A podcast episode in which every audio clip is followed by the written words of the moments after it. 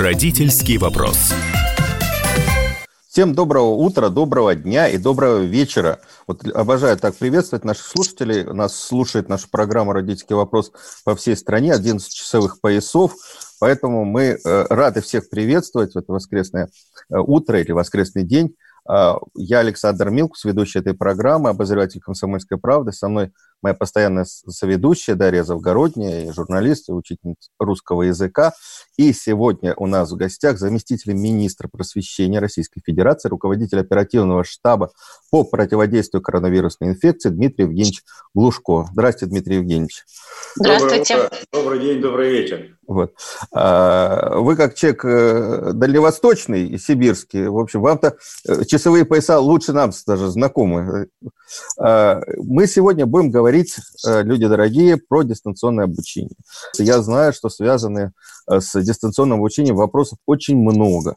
И сколько мы не пытаемся на них отвечать, все равно их возникает еще много и больше, и больше, и больше. А, поэтому мы начинаем и ждем ваших звонков. А, Дмитрий Евгеньевич, давайте начнем с того, что завали... Э, информация, которую завалили и нашу редакцию, и ваше министерство, и региональное министерство. Все время сообщения идут от родителей, даже от директоров школ о том, что со следующего учебного года школа переходит на дистанционное обучение. Целые петиции пишутся, подписи собираются тысячами. Давайте не будем это делать. Что на самом деле происходит? Действительно, школа э, собирается с 1 сентября или там, с 1 октября, когда там учебный год начнется, еще пока, я как так понимаю, что неизвестно, э, уволить половину учителей и переходить на дистанционное обучение. От Мне... учителей я слышала, что катастрофа. Прошу да, прощения. да, слушайте, вот просто ужас какой-то, прямо вот вселенский. Что вы там нам приготовили? Мне очень нравится название вашего средства массовой информации «Комсомольская правда». Поэтому отвечу для начала коротко – эта информация неправда. Это вот первое. Второе, важно, конечно, сказать, что живое общение с учителем, живое общение с другими учениками невозможно заменить ничем никогда. Я уверен, что это не произойдет при нашей с вами жизни точно. А, а, классический урок, на который приходит ученик в школу, приходит к учителю, будет продолжаться, и с 1 сентября в том числе. И все сегодня а, здравомыслящие учителя, здравомыслящие родители и дети, которые а, дома насиделись, мечтают об одном – встретиться в школе. И такую задачу мы перед собой как раз ставим. Для того, чтобы ребенок вернулся в класс к своему учителю, сейчас мешает только одно – то, что ситуация с распространением этой инфекции пока не затихает. Поэтому дистанционное образование а, мы, мы видим, у нас есть горячая линия, на которую мы видим, знаете, так вот в, в рамках какой-то, видимо, не знаю, деятельности, что ли, определенных э, либо паникующих людей, либо, может быть, иной раз складывается представление, что это организованная работа. Вот этот вот шквал протестов против дистанционного образования, он идет по регионам. И начался пару недель назад на Северном Кавказе, потихонечку-потихонечку перекидывался. Но при этом, когда мы совместно с коллегами в региональных министерствах введем дополнительную 108 раз рассказываем, разъясняем то, что уже было сказано, о том, что это неправда, о том, что это не так, что, что классический урок в школе будет продолжаться, то эта ситуация в регионах значительно затихает и успокаивается. Но в то же время мы видим, что вот этот, э, эти, этот протест такой э, виртуальный, он блуждает от региона к региону, где рассылаются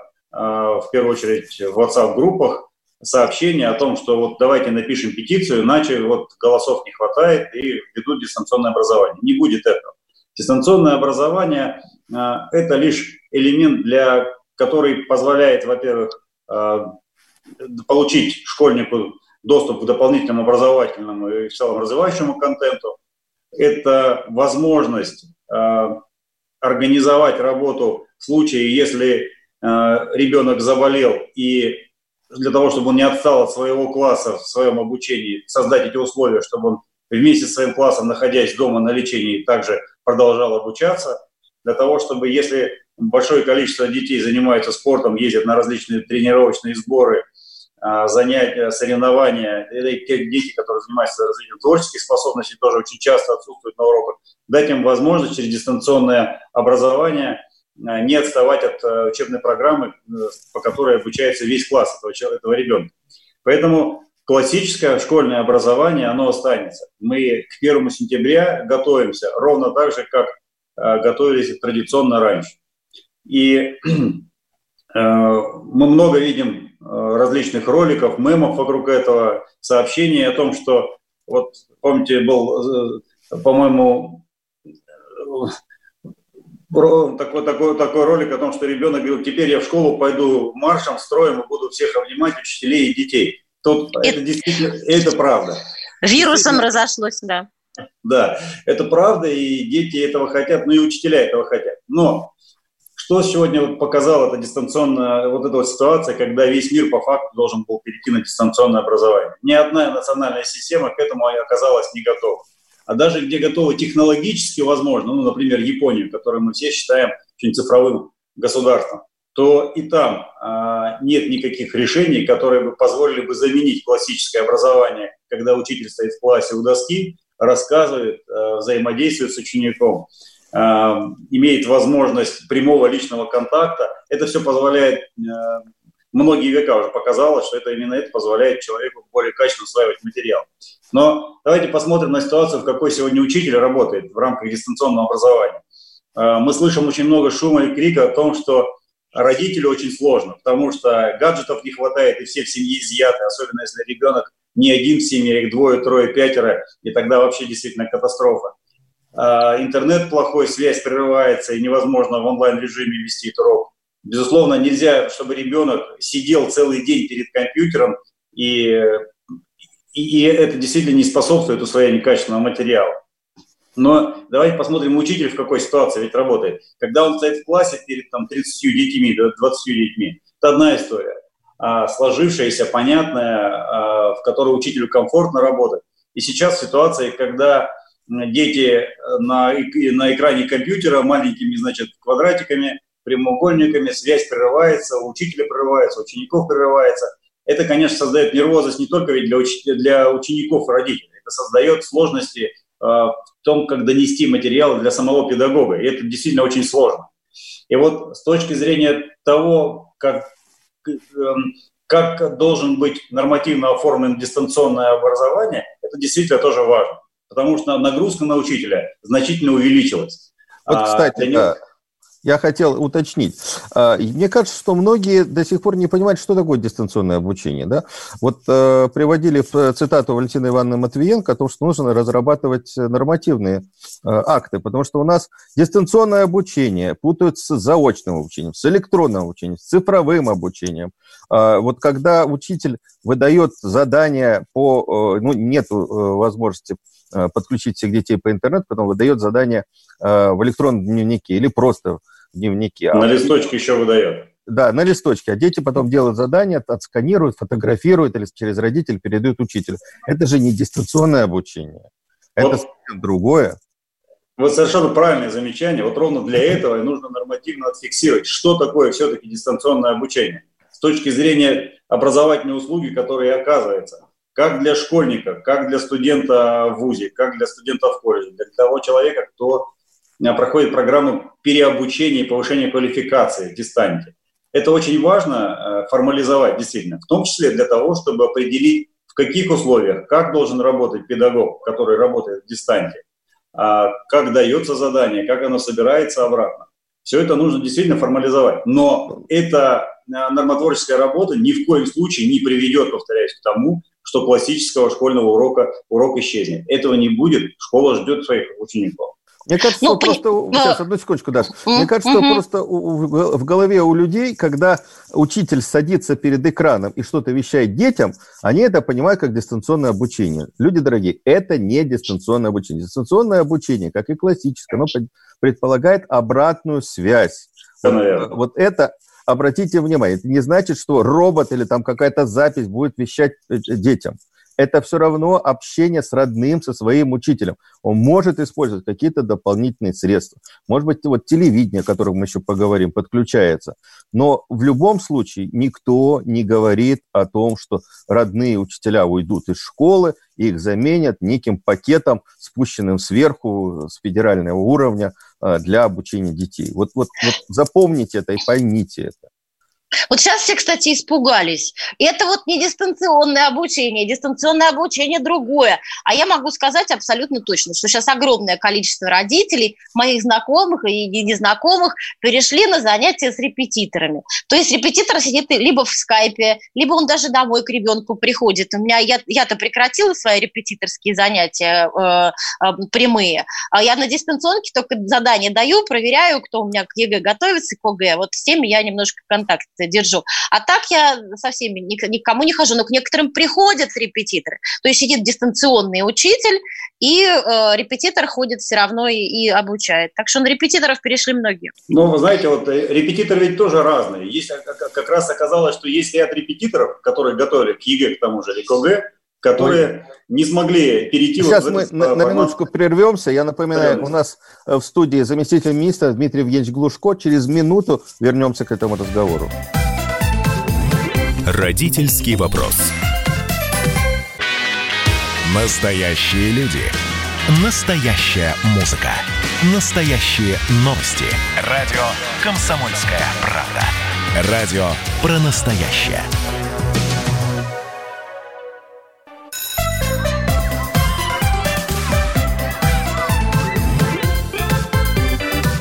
Родительский вопрос.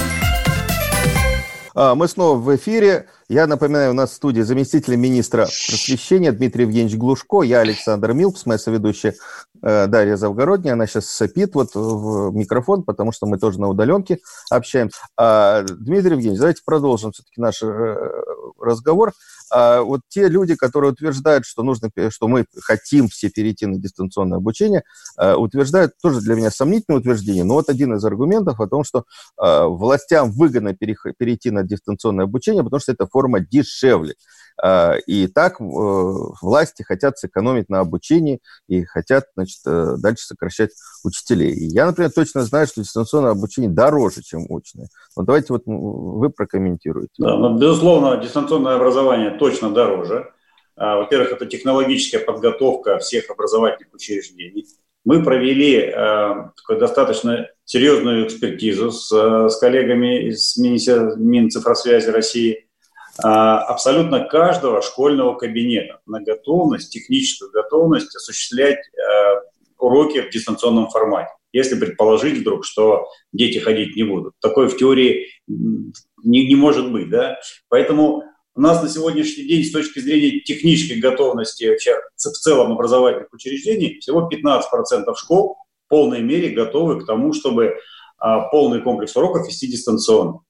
Дистанционное все-таки э, образование и технологии, связанные с возможностью э, передачи образовательного контента из школы от учителя, конкретного учителя к своим ученикам, это важный шаг, и им нужно заниматься.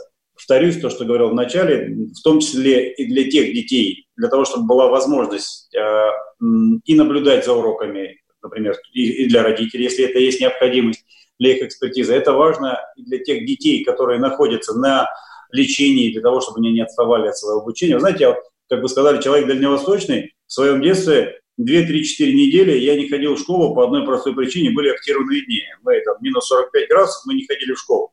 И такое, и еще плюс грипп. И в это, и такое время продолжалось, там месяц-полтора было. И если бы в то время была возможность технически осуществлять работу учителя, передавая вот этот контент через, используя а, значит, интернет, то я думаю, что это было бы значительно лучше, чем потом мы бежали и нагоняли тот материал, который там, пытались изучить впоследствии. Но Поэтому никаких сокращений учителей не предполагается. Не, не предполагается. Знаете, вот э, опять же, вот из своей собственной жизни и практики, я знаю, в нашей, моей родной Якутии э, есть такой тип школ, который называется кочевая школа. Так uh-huh. это дети, которые живут в стойбище, Аленстаде, и с своими родителями кочуют по тундре. Так вот, для них дистанционное образование реализуется достаточно давно. Каким образом это происходит? Из районного центра, из э, школы, к которой эти дети приписаны, через интернет э, учителя, предметники ведут соответствующие уроки. а на месте а учитель, который, по сути, является неким таким модератором, который объединяет этих вот детей, находящихся в Аленстаде, через спутниковую тарелку принимаешь сигнал, и не в зависимости от того, как, насколько на улице, минус 60 или там, минус 50, эти уроки происходят. То есть вот с точки зрения вот там, где это необходимо, дистанционное образование, оно уже работает. И там этот урок идет. Но и как раз этого учителя опять никто не заменяет. Это учитель-предметник, который ведет в целом урок для своего класса. Ну, Якутия вообще продвинутый регион, мы там работаем, э, я со своими коллегами в Кангаласском Лусе, мы сейчас работаем со школами, я знаю, что очень-очень там продвинутая система образования. У меня такой вопрос, Дмитрий Евгеньевич. Ко мне обратились э, состоятельные люди с вопросом, вот они хотят помочь школе, купить там какие-то, или детям купить компьютеры, там, помочь с организацией онлайн-обучения. К кому можно обратиться? Знаете, это очень такой важный на самом деле момент, потому что порядка миллиона детей на момент, вот когда мы вынуждены перейти были на домашнее обучение по факту, а, не, э, не имели соответствующего технического средства, позволяющего принять как раз, а, использовать возможности интернета для продолжения обучения. И агентство стратегических инициатив а, выдвинуло такой, начала такой проект, который называется «Помоги учиться дома». А, этот проект поддержала и партия «Единая Россия», и мы с Министерством просвещения очень активно эту работу ведем. На сегодняшний день более 250 тысяч компьютеров переданы детям для продолжения обучения. Большая часть компьютеров – это те компьютера, которые стоят на балансе общеобразовательных школ, и они на этот период времени выдаются детям. А, но достаточно большое количество компьютеров уже и передают те различные люди, которым, у которых есть э, компьютеры ненужные для собственного пользования, а кто-то покупает специальные компьютера, абсолютно новые компьютера, планшеты, различные гаджеты и передает э, в региональное министерство образования для того, чтобы адресно передать в дальнейшем компьютер ребенку, и этого ребенка можно увидеть, что он действительно он его получил. Поэтому и на сайте агентства стратегических инициатив можно написать такую заявку, это во-первых, о том, что вы готовы передать свои компьютера. А во-вторых, можно выйти Э, у нас есть горячая линия, а можно выйти на э, региональное министерство образования в той территории, в которой человек хотел бы оказать поддержку детям, если это ему очень важно оказать в конкретной территории. А, следующий вопрос. Вот сейчас э, запустили уже министерство и издательство просвещения и канал Триколор – запустили телевизионные программы э, с обучением, и многим это помогает, действительно это интересно. А когда закончится пандемия, вот эта э, история останется в телевизионной сетке или это только на время вот, э, сложной ситуации с нашим? Действительно, мы в очень короткий период времени запустили, благодарим коллег на Триколор ТВ, и на ОТР запустили уроки для 9-11 классов, которые специально снимаются с лучшими учителями, которых мы приглашаем для этого. Для нас сейчас а, а, важно, первое, поддержать вот как раз учащихся для подготовки к ОГЭ и к ЕГЭ.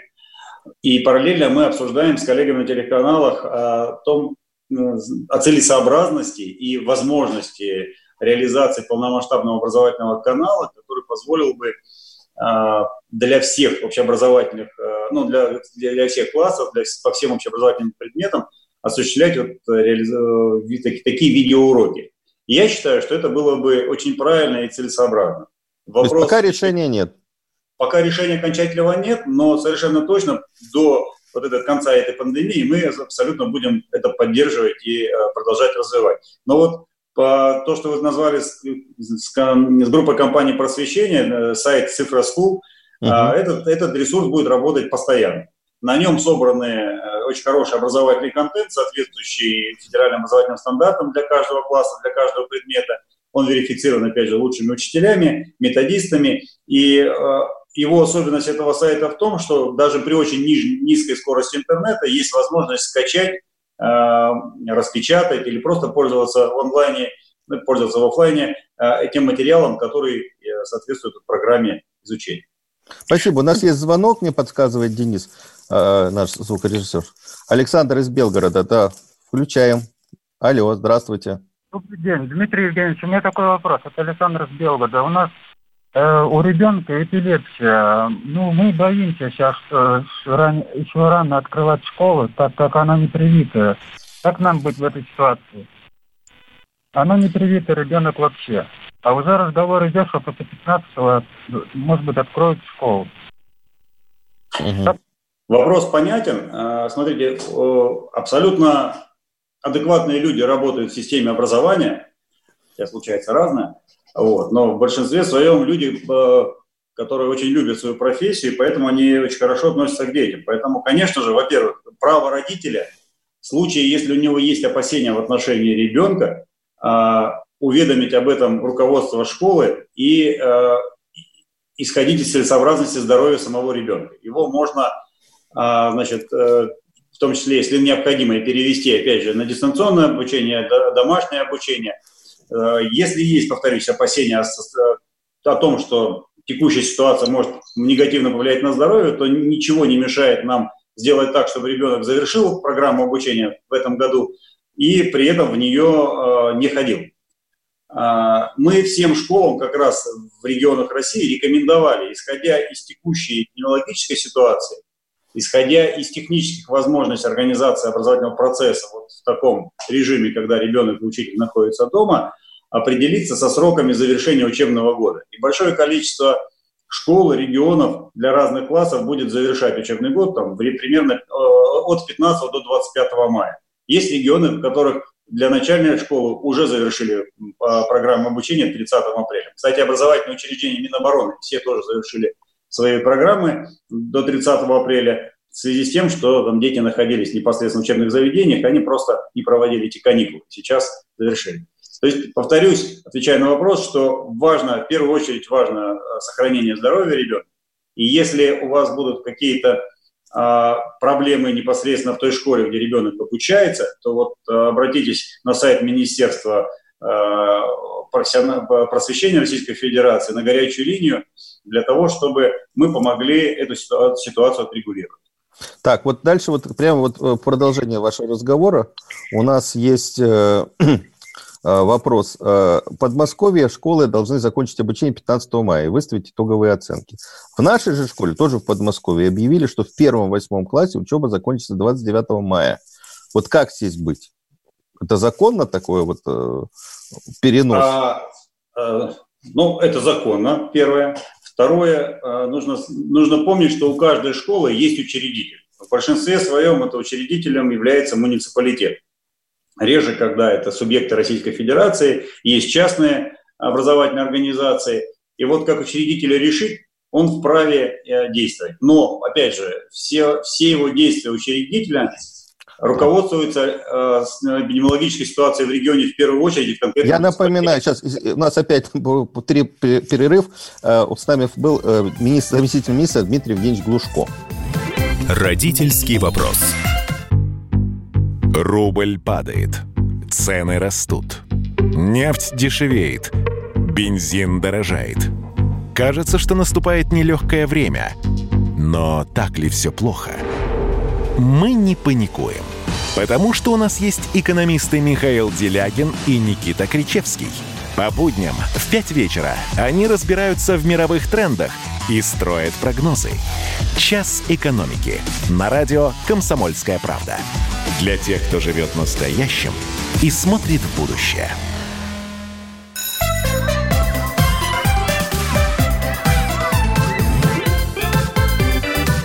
Родительский вопрос. А, и снова мы в студии. Я Александр Милкс, ведущий этой передачи, обозреватель «Комсомольской правды». Рядом со мной виртуально сейчас Дарья Завгородняя, моя соведущая, журналисты а, учитель русского языка, учитель словесности.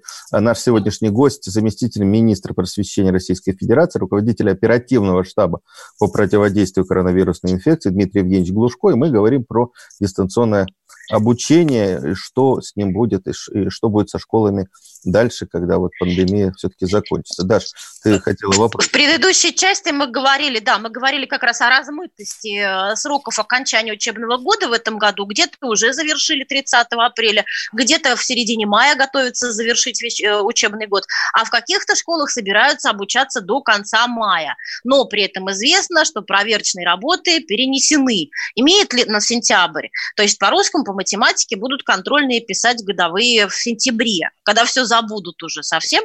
И вот меня этот вопрос очень беспокоит и как педагога, и как э, человека.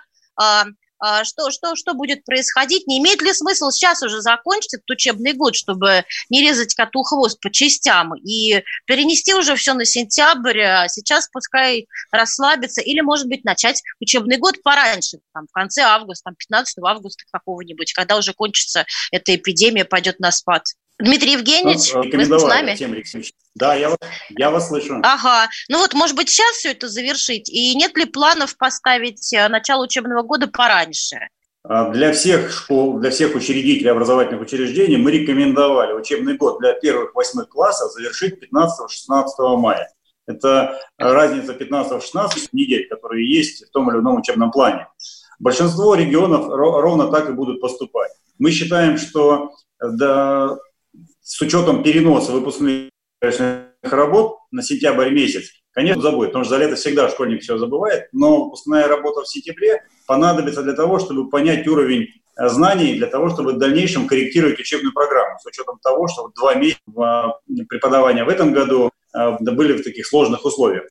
Поэтому с 1 по 8, повторюсь, 15-16 мая рекомендовали завершать, хотя у учредителя есть право устанавливать сроки обучения самостоятельно в рамках мы считаем, что нужно сконцентрироваться на подготовке 9, учащихся 9-11 классов а, подготовки к сдаче ОГЭ и ЕГЭ. Поэтому мы все свои ресурсы на это направили, в том числе организовали уроки на двух телеканалах, о чем мы уже говорили. Считаем, что этого будет достаточно. И э, другое дело, что после 15 важно продолжить поддержку тем детям, э, которым это интересно, нужно и важно, различные внеурочные деятельные активности. Это совершенно точно, учителя этим будут заниматься. Хорошо, ну вот вы хорошо устроились, закончили 15 учебный год или там 30 А что родителям делать с детьми? Вот они все-таки занимались, учитель контролировал их занятия. Сейчас они сидят дома в основном, или там где-то, может быть, э, гуляют в ограниченном районе, а, но они ничем не заняты. Вот как, как здесь быть? А вы еще раз возвращаете меня к тому, что учитель очень и очень нужен каждому родителю, потому что он помогает родителю а, не просто развивать ребенка, но еще и контролировать, чем он занимается, что тоже угу. очень важно. Поэтому повторюсь, что мы будем продолжать э, через различные э, возможные онлайн, э, через, использовать возможности дистанционного, пускай и сложного технически реализуемого образования для поддержки детей, которым это нужно. Потому что есть дети, которым достаточно важна только оценка. И вы действительно правы. Как только учебный год у него закончится, его сложно будет удержать а, перед... А, он сядет окончательно родителям на голову. Он сядет родителям на голову, но а, у родителя будет возможность показать ребенку, что школа продолжает работать, учитель находится на связи, и много различных ресурсов, которые рекомендованы министерством, которые позволяют ребенку дальше продолжать развиваться, но за это не будут выставлять оценки и не будут давать домашние задания. Так, так, подождите, вот это очень важно. Я хотел бы уточнить. То есть 15 мая условно заканчивается учебный год, но э, и 16 или там 18 мая родители могут обратиться в школу э, с тем, чтобы с ребенком позанимались дополнительно. Эти занятия будут продолжаться. Очень, у нас очень много различных вне учеб... Э, различных учителей дополнительного образования и сами педагоги будут осуществлять консультации по тем предметам, по которым они и ведут уроки. То есть Я напоминаю, активности будет много. Я напоминаю нашим слушателям, телефон прямого эфира 8 800 200 ровно 9702. Звонок бесплатный. Нам можно э, и писать в Вайбере и в WhatsApp 8 967 200 ровно 9702. Э, Дмитрий Евгеньевич, еще вопрос. Дмитрий Евгеньевич, а нет, а нет, ли, а нет ли планов начать год пораньше все-таки? Вот нет такого, Знаете, такой это, задумки? Во-первых, бы, очень бы не хотелось, с учетом того, что а Роспотребнадзор России говорит, что для организации летнего отдыха, и это тоже сегодня является важной проблемой, которой мы занимаемся, июнь месяц по факту потерянный, что в большинстве регионов России эпидемиологическая ситуация не позволит открыть э, детские центры отдыха, детские летние лагеря, а также и площадки при школе. Поэтому это есть проблема, и все-таки летний отдых мы должны будем организовать и в июле, и в августе – а, поэтому хотелось бы, чтобы учебный год начинался все-таки классически 1 сентября. А, и я уверен, что ни родители, ни дети не хотят а, вот как раз летнее, летнее время, теплое время пожертвовать тому, чтобы вдруг начать учиться. У нас есть звонок, давайте еще раз послушаем нашего слушателя Виталия из Москвы. Здравствуйте, говорите. Добрый день, студия, ведущая, с праздником великим, Днем Победы. Спасибо, Вы вас знаете, тоже. конечно, очень тяжело нам, конечно, и родителям, и я дедушка, у меня внук. Вот, и как 1 сентября, пойдем в школу или как? Скажите, пожалуйста, очень тяжело, дети страдают, мучаются, я не знаю, что будет дальше. А от чего страдает, хоть вы сформулируете, пожалуйста? Я сформулирую вам, потому что дети оторваны, они хотят общества, хотят учителя. Они сейчас так э, скучают по преподавателям своим, понимаете, в чем дело? Мы не можем этого дать родителям, мы работаем. А как же без этого? Институты, колледжи, э, дети, как это будет учиться 1 сентября? Спасибо большое. Я понял, мы всю программу об этом говорили, о том, что, в общем-то, ну, никакого... Просто тогда нужно повторить, наверное, то, что мы говорили в начале, что действительно и учителя в школу мечтают сами скорее вернуться в школу и встретить своих учеников в школе, в классе и продолжить с ними работу. Это важно для учителя, это важно для детей. Мы все это прекрасно понимаем и делаем все для того, чтобы э, школы начали работать. Поэтому сегодня Роспотребнадзор и Министерство просвещения мы сформулировали требования к работе образовательных организаций для, э, в условиях распространения этой, этой инфекции, для того, чтобы э, школы были готовы с точки зрения санитарно-эпидемиологических мероприятий. Э, к сожалению, эти мероприятия требуют в том числе дополнительных расходов, времени. И наша задача, по сути, ну, подготовиться так, чтобы следующий учебный год, повторюсь, начался 1 сентября и продолжался уже в стенах школ. Я хотел бы уточнить, вот мы до того, как нам позвонил на слушатель, говорили про э, летнее, э, летний период, э, летний отдых. отдых. Понятно уже, как будет организован летний отдых в этом году? Или еще нет точных решений? Еще пока нет. Ближайшие, э, ближайшую неделю пройдет э, заседание правительственной комиссии, которая рассматривает вопросы летнего отдыха. Там будет э, с учетом эпидемиологической ситуации в регионах приниматься соответствующие решения, в том числе рекомендации к организации деятельности таких детских центров отдыха. Я уверен, что в этом году э, еще большее количество школ нам придется задействовать для организации э, таких лагерей дневного пребывания, для того, чтобы дети могли быть, во-первых, с педагогами, могли заниматься полезной активностью, могли общаться с такими же детьми, как они. Но, опять же, это будет с учетом дополнительных санитарно-противоэпидемиологических требований, в том числе и по количеству детей, в том числе и по э, входному контролю этих детей в школы. Сейчас нам придется всем привыкать, что каждый, каждый день прихода ребенка в школу, да, наверное, на рабочее место нас, каждого взрослого, он будет сопровождаться там, термометрией, значит, обработкой рук, э, использованием масок и так далее. С этим придется, видимо, учиться жить. А смотрите, ходит такая картинка по интернету. Китайские школьники занимаются. Они все за одинарными партами, они, значит, какие, какой-то плексигласной такой э, конторкой огорожены от внешнего мира. А у нас будет что-то подобное или по-прежнему по двое будут сидеть? Вот чисто технически. Будем мы похожи на китайцев или нет? А, в каких условиях, как мы будем учиться в новом учебном году, на следующем шаге, скажем, это будет зависеть вот э, сейчас э, от конечных требований, которые сформирует, сформирует Минздрав и Роспотребнадзор. Мы со своей стороны подготовили требования к организации проведения ОГЭ и ЕГЭ. По сути, это вот ситуация, когда дети сидят за одной, а, один человек за партой э, в зигзагообразной рассадке, для того, чтобы максимально увеличить расстояние между детьми. При этом это термометрия, обработка рук, обработка всех в помещении и более часто, а также обеззараживание воздуха в помещении. Так, давайте сразу уточним. А ОГЭ будет в этом году? То есть будет ли выпускные экзамены в девятом классе? На текущий момент принято решение, которое мы уже озвучили, о том, что ОГЭ будет проводиться по двум предметам мы рассматриваем различные сценарии развития эпидемиологической ситуации и готовы к тому, что ОГЭ может быть отменено. Но для того, это может случиться только при очень неблагоприятном развитии ситуации. То есть э, девятиклассникам к ОГЭ готовятся, по готовятся, крайней мере, по русскому и математике. Да мы объявим решение, если что-то будет меняться. Мы внимательно... А когда, и вот когда, нам, мы же вот на низком старте, мы все же не... Ну вот смотрите, мы, нам нужно всем да, набраться терпения, мы все ждем 12 мая, когда все-таки будет очередной шаг о том, как будем жить на следующие там, неделю-две. Я Тогда напоминаю, у нас вот мы сегодня разговариваем с заместителем министра Дмитрием Евгеньевичем Глушко. Продолжим через минуту после перерыва. Родительский вопрос. Иркутск. 91,5. Воронеж. 97,7. Краснодар. 91,0. Тюмень. 99,6. Анапа. 89,5. Владимир. 104,3. Барнаул. 106,8. Екатеринбург. 92,3. Санкт-Петербург. 92,0. Москва. 97,2. 97,2. Радио «Комсомольская правда». «Комсомольская правда». Слушает вся страна. Слушает вся страна.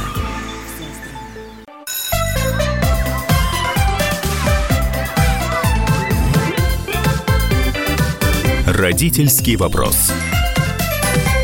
Мы, мы снова возвращаемся в студию. Я напоминаю, у нас э, в эфире заместитель министра просвещения, руководитель оперативного штаба по противодействию коронавирусной инфекции Дмитрий Евгеньевич Глушко. Мы ведем эту программу. Я Александр Милкус, Дарья Завгородняя. Э, телефон прямого эфира 8 800 200 ровно 9702, 8 967 200 ровно 9702, это Viber и WhatsApp.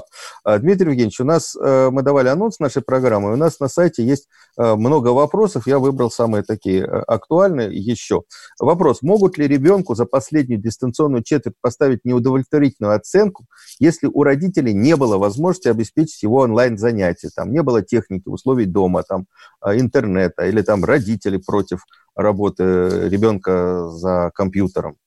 Вообще мы в целом рекомендовали общеобразовательным учреждениям и учителям выставлять оценки по итогу года по уже текущим выставленным оценкам до начала вот этого дистанционного обучения. Потому что все понимаем, что очень большого количества детей, а, во-первых, технически отсутствует до сих пор, повторюсь, что это мы порядка 700 тысяч детей сегодня, по которым мы знаем в стране, отсутствуют компьютер, компьютер или гаджеты для дистанционного обучения. Поэтому вот рекомендовали использовать э, уже, уже выставленные оценки в рамках классического обучения, когда дети ходили в школу. Следующий вопрос. Могут ли ребенка, не успевающего по результатам последней дистанционной четверти, оставить на лето? Но я не верю, что такое будет. В теории, конечно же, могут, потому что э, есть раз, дети разные, и когда и, и есть возможность, а они всячески устраняются, мотивируя тем, что у них нет возможности. Но я знаю, что в сельских и в сельских населенных пунктах учителя приносят прямо домой на листочках это задание и собирают их точно так же. То есть процесс образования происходит, поэтому в теории могут. Все зависит от того, а, учился ребенок или нет. Но говоря о здравом смысле и адекватности всех наших педагогов, которые делают эту героическую сложную работу сейчас, а, не верю, что, что по этой причине кого-то могут оставить на лето на второй Следующий вопрос. Есть точно установленный законом продолжительность учебного года, ну, от 32 до, 30, до 34 недель, в зависимости от класса. А как будут компенсировать то, что не доучили в этом году? Ну, школы будут пересматривать учебные планы, предметы. А, ведь четвертая четверть, по факту, это идет повторение пройденного материала, который изучался в течение года. И Э, в большей части здесь нет изучения нового материала четвертой четверти. Идет повторение, для этого соответствующие часы. А, поэтому будет школа пересматривать учебные планы, а, и часть, э, часть материала, который необходимо изучить, будет перенесен просто в следующем году корректирован будет учебный Ну так начало, начало учебного года, оно же тоже посвящено повторению. Может быть, не имеет вообще смысла беспокоиться об этом. Просто повторение сгрузить на первую четверть э, нового учебного а вот, года. Вот и все. И накрыть всех ВПРом. А, а вот для того, чтобы убедиться, что нужно или не нужно, как раз будет проведен ВПР. Потому вот. что ВПР нужный, нужный элемент обучения, который позволит понять э, качество сформированных знаний у детей. Дмитрий Евгеньевич, мы обсудили уже судьбу ОГЭ, а вот э, ЕГЭ. Э, вот буквально на этой неделе было э, письмо Ассоциации глобального университета, который категорически против э, какого-то отме- отмены процедуры единого госэкзамена в этом году. Они э, предлагают все-таки перенести их еще больше в июль, но с тем, чтобы вот именно эта форма была задействована для приема абитуриентов. Ну, Первое, ЕГЭ отменять, безусловно, нельзя. Это э, элемент э, аттестации, который позволяет детям в равных условиях поступать в университеты. И мы видим, что он работает, этот инструмент. А дальше, пока дата проведения ЕГЭ обозначена 8 июня, эта дата будет зависеть только от эпидемиологической ситуации. Сегодня с Роспотребнадзором, повторюсь, мы выработали требования, рекомендации к организации единого госэкзамена. А, это будет э, просто увеличить, по сути, дополнительная санитарная обработка помещений, входной контроль детей, которые идут на экзамен, и э, рассадка с, более, э, с большим расстоянием между детьми. А как вы а, относитесь к предложению вузов о том, что проводить ЕГЭ только для тех, кто хочет поступать в институты в этом году? Ну, а по сути ЕГЭ, он так, так и нужен только для тех, кто поступает, э, планирует поступать, продолжать обучение Э, получать высшее образование, потому что человек, который идет в колледж, то ему и не нужен этот э, сдавать ЕГЭ по, по факту. Поэтому э, ну, нужен, это нужный инструмент аттестации. Повторюсь, по поводу переноса хотелось бы, вот мы слышали, что заявление и предложения Минздрава, которые озвучены были там в ходе обсуждений, но пока решений о переносе нет. Повторюсь, что мы рассматриваем различные сценарии, и в случае, если будет ситуация развиваться плохо а, и не будет спадать заболеваемость, то, соответственно, конечно, будет приниматься решение о передвижке дат проведения ЕГЭ. Но сегодня это 8 старт ЕГЭ 8 июня, к нему нужно всем готовиться. Мы в том числе готовим образовательные учреждения и людей, которые осуществляют проведение данного экзамена. Вопрос, который поступил нам по социальным сетям. А, скажите, пожалуйста, а есть уже примерное представление, как будет организован отпуск учителей в этом году? Отпуск учителей будет да, организован кстати. в соответствии, ну, смотрите, если э, сейчас э, мы проведем, завершим учебный год, то, соответственно, учителя по завершению учебного года также уходят в классический свой отпуск в соответствии с графиком. А Но если мы не можем в лагерях организовать детский отдых, и действительно, вот вы говорили, и эта логика жизни подсказывает, что придется создавать при школах э, лагеря там, дневного пребывания и так далее. Это как раз то, что учителя но, должны будут делать. Но ведь это э, стандартная классическая работа, которая каждый год организовывается, э, э, площадки дневного пребывания детей при школах, каждый год организовывается. Просто, по всей видимости, придется увеличивать э, объемы и пересматривать подходы к организации этой работы, исходя из того, что Роспотребнадзор предлагает, требует э, уменьшить количество контактов и уменьшить количество людей в группах для того, чтобы вот э, снизить вероятность заражения. А если, а если, а если, а если учителям придется э, поддерживать связь с детьми дистанционную для обучения, чтобы они все не забыли к Новому году, как вот мы тут об этом говорили, это что же работает? Это же не считается, что они в отпуске? Или все-таки в отпуске? Э, смотри, пока идет учебный год, учителя работают. Вот если 15 мая завершится учебный год, то учителя-предметники будут продолжать свою работу до окончания учебного года и осуществлять методическую поддержку детей, э, консультирование, проводить дополнительные занятия, они все это будут осуществлять. По завершению учебного года они уйдут в отпуск. По сути, сегодня отпуск учителей ничего не угрожает. Есть еще один вопрос от учителей, у нас буквально 40 секунд осталось. А, не все учителя были задействованы в онлайн-образовании. Некоторые школы отменили занятия там, по музыке, физкультуре и тому подобное. А как эти люди, которые не задействованы, но работали, учителя, будут получать и должны получать зарплату? Ну, во-первых, эти учителя, они же не прохлаждались, и даже если у них были отменены уроки, они занимались методической работой. Я знаю, во многих школах э, учителя э, осуществляли разработку и подготовку уроков на будущее, если они техни- не были готовы их реализовывать сегодня. Хотя, честно, я не очень понимаю, почему вдруг учителя физкультуры не должны э, проводить уроки и не могут проводить уроки в дистанционном режиме. Ведь, ведь это просто вопрос творческого подхода самого учителя. Любой предмет. Спасибо большое. Я, к сожалению, вынужден прервать. У нас в студии был заместитель министра просвещения Дмитрий Евгеньевич Глушко. Родительский вопрос. Радио «Комсомольская правда». Про настоящее. Вы цените настоящие чувства и эмоции. Вы цените свое время. Вы не останавливаетесь на достигнутом. Радио «Комсомольская правда». Настоящая музыка. Настоящие новости. Настоящие люди.